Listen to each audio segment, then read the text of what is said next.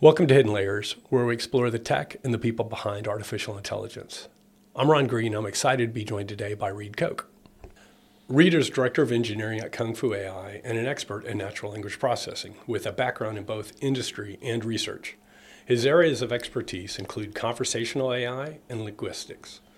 Reed is deeply passionate about the ways in which language, communication, and AI education influence our world. He holds a master's degree in computer science from the University of Michigan at Ann Arbor. Welcome, Reed. Thanks, Ron. Okay, so we're gonna we're gonna jump into some some deep waters in a little bit, but let's start at the beginning. Um, let's describe what are large language models and how they work fundamentally. Sure. So the way that I think about it, and I should add, you know, I've been doing NLP for over 10 years, and that makes me, if anything, just really crotchety about stuff. um, I think about it as mostly a really good autocomplete.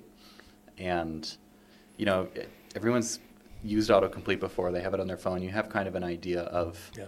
there's some amount of a window of the last couple things you typed, and then it's going to add the next most likely word and the next most likely word, and you just do that over and over.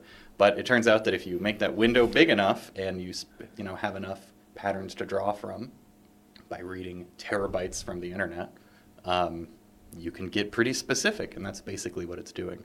There's one really important difference, though, uh, and something that uh, matters to me as a linguist, which is that usually these autocomplete systems before large language models we were trying to come up with the correct next word.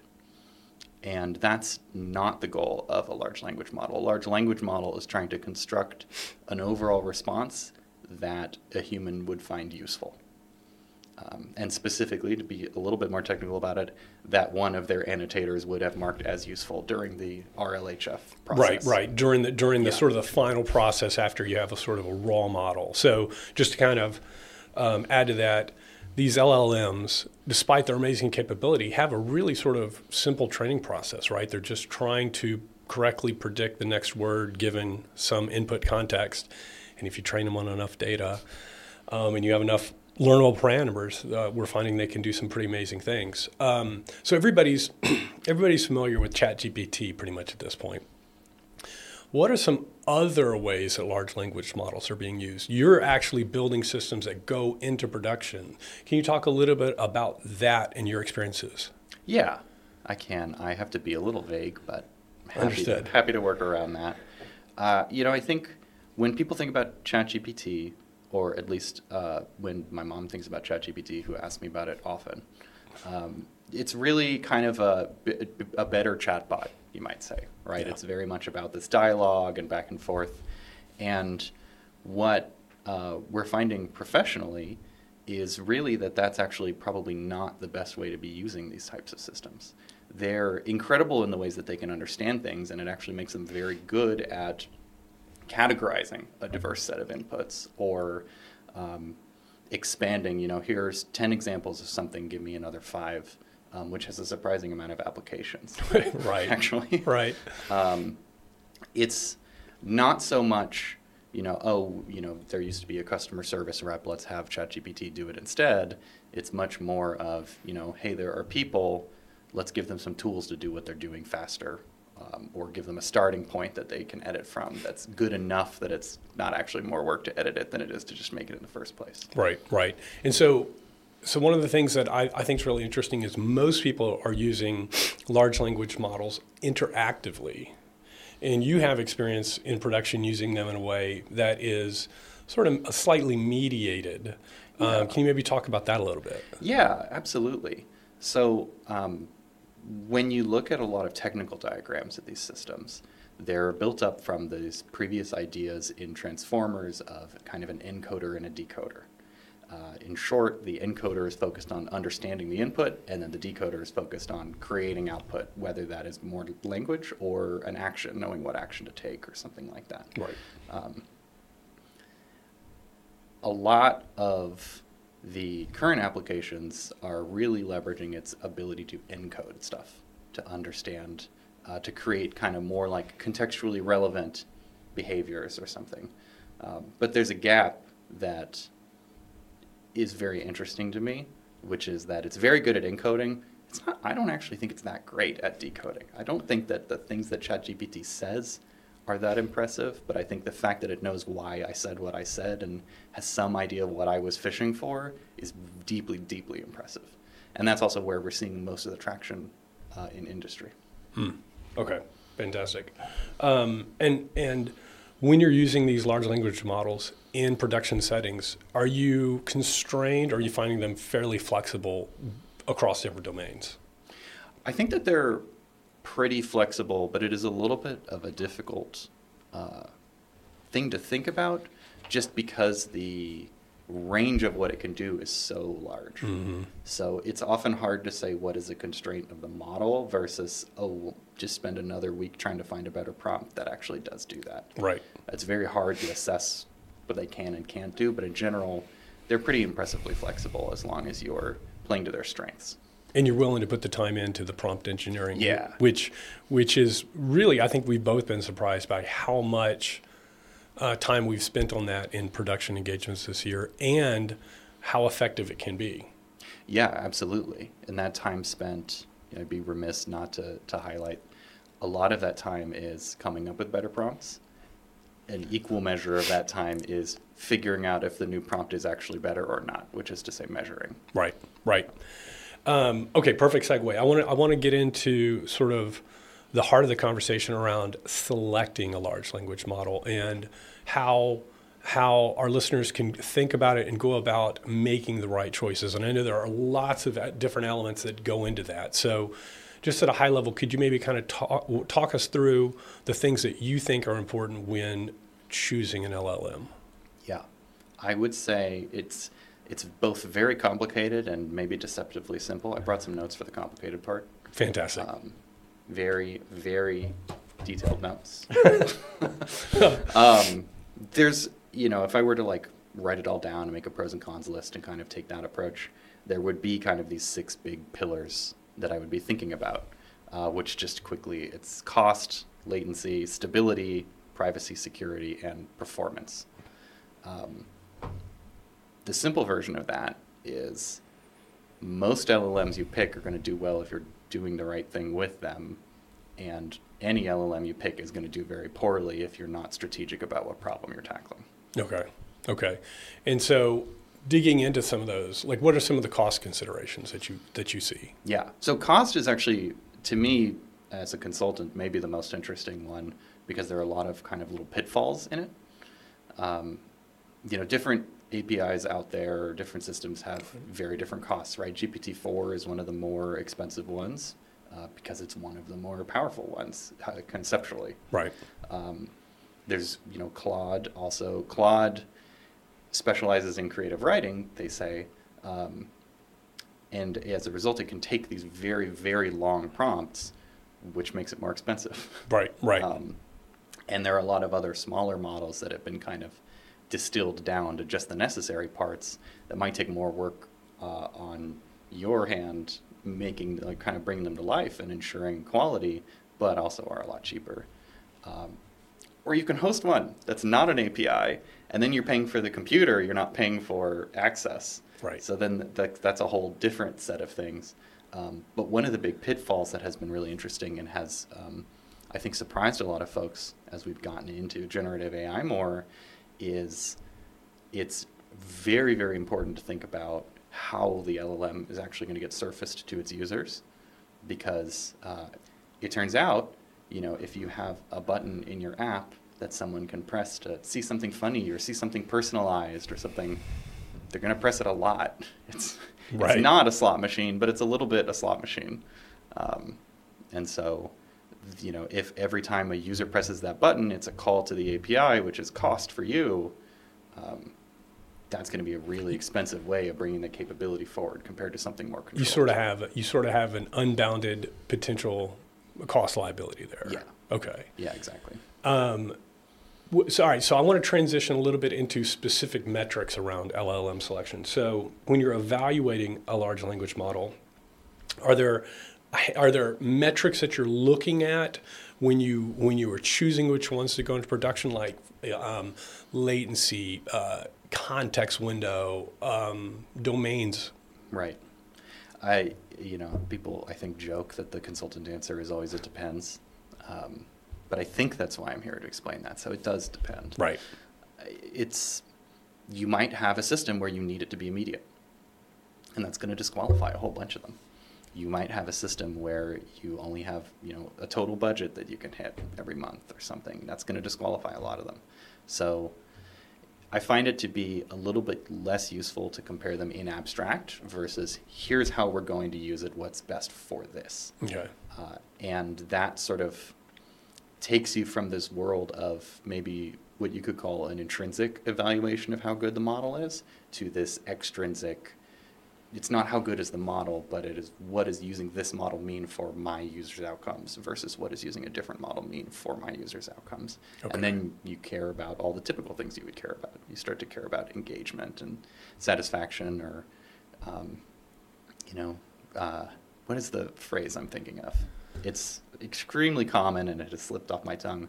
You have, detr- you know, detractors, promoters, NPS is what I'm thinking. Oh, net promoter Right, score. like you get Yeah. into that world, Right, as right. opposed to the sort of like F1 score and perplexity and all these highly scientific things that, at the end of the day, are divorced from probably what you really care about. Well, it's one of the most challenging parts about selecting, uh, and selecting and comparing performance Yeah. between the models because we can use we can use um, single or maybe just a handful of metrics in, in most other modeling scenarios. With language models, it's just so much more complicated once you begin to connect them into the real world because their usability as a human is the ultimate litmus test, and that's that's just kind of hard to uh, pin down with a single metric. Yeah, and this isn't a new problem either. This No. was, uh, uh, especially for language models, you know, BERT was the big exciting language model before Absolutely. the new time of LLMs.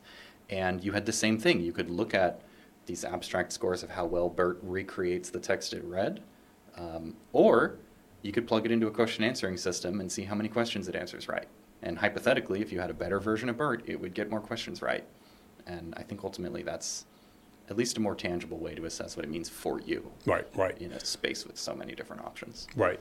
So if so, if you're looking at very specialized domains like healthcare or um, the legal domain, what what special um, criteria or what what additional considerations need to be made when selecting a large language model? Yeah. So in the older world of language models, small language models, I guess you could call them now, uh, there was a question of vocabulary. The model just might not know what acetaminophen means. Right. It doesn't might not have a concept of that, um, and that's not so much the case anymore. I think. Yeah. um, which is kind of just a function of that large part of the large language models. But there's still, uh, it goes back to, I guess, what I was talking about earlier, which is it's a question of usefulness. These language models are trained to generate things that an annotator called useful during training. And if you have a system that was specifically trained in the medical domain, that idea of usefulness is probably very different from just this kind of general purpose system. Right, right. That, at least in the case of ChatGPT, was sort of like a science experiment originally. Right, right, and, and there are there are increasingly um, uh, available as open source models, um, language models that have been trained on domain specific data sets. So they may they may have been trained on um, uh, popular data sets like the pile and other things like that, but then they were fine tuned on a corpus that was domain specific.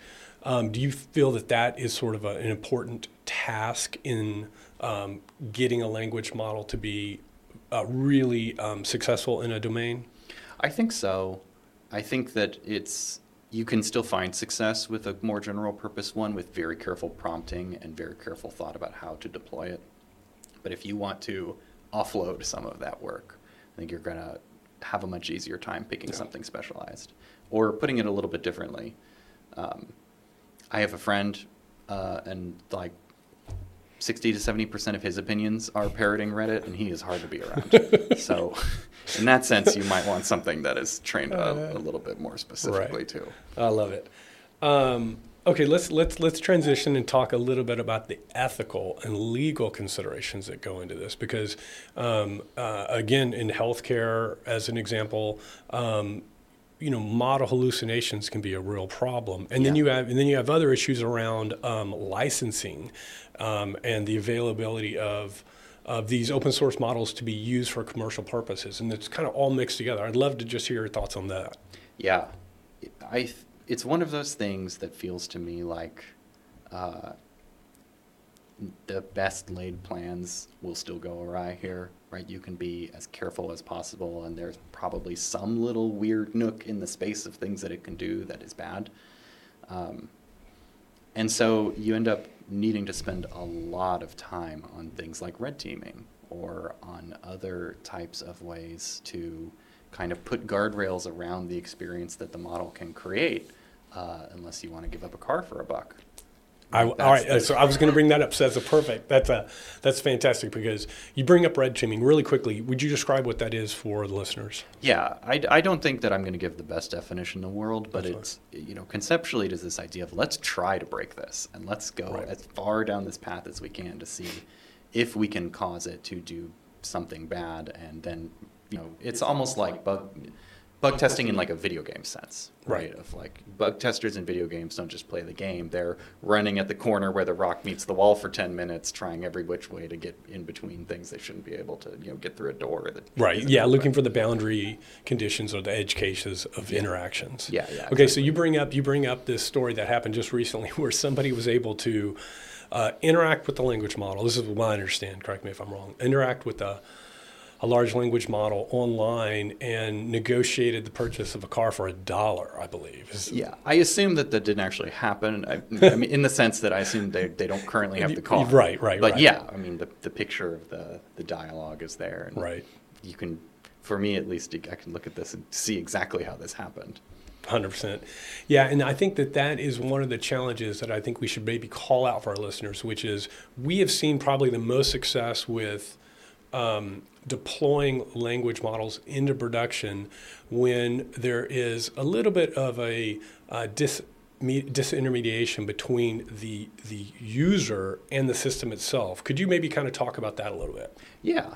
Um, it's as someone who used to work on chatbots, you might find that I surprisingly don't believe in chatbots, which is to say, to a maybe a surprising degree.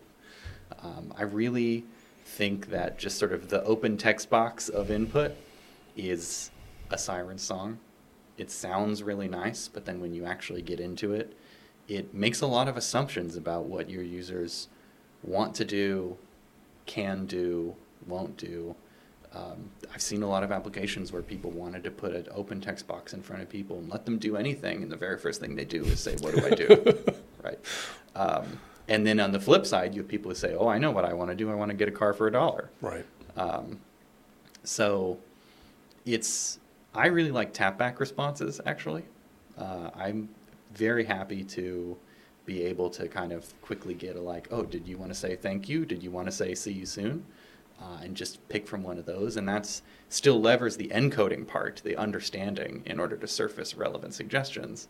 But now you're not leaning on the LLM for the that same kind of totally open decoding. Yeah, totally. Uh, uh, essentially, having just a complete open possibility, open possibilities around the input.